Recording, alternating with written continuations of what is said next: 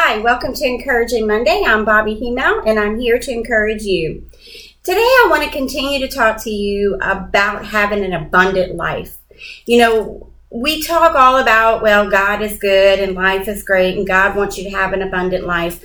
But are we truly walking in that abundant life? Many times I have talked to y'all about the Word of God, but I want to read to you something out of Isaiah um, 55, and it is 10 through 12. So let me read this real quick to you.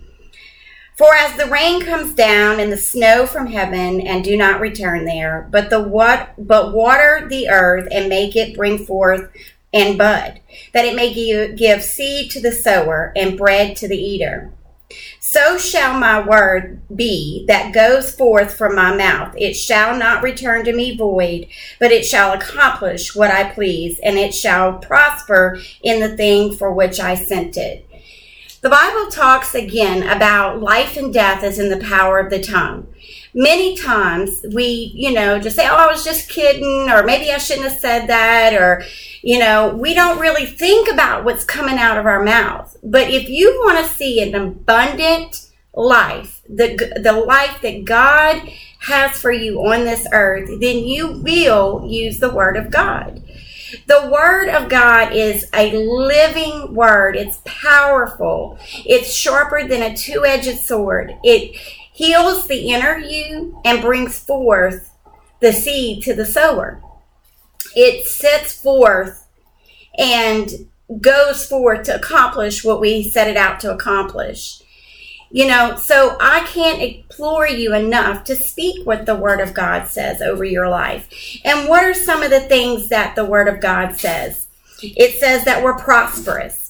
It says that we are redeemed. It says we are forgiven. It says we're healthy, we're whole, we're talented, we're creative, we're qualified. It says that we can be motivated, valuable, accepted, and approved. Not average, not mediocre, but we are a child of the Most High God. I'm here to tell you that today you are approved and accepted just as you are.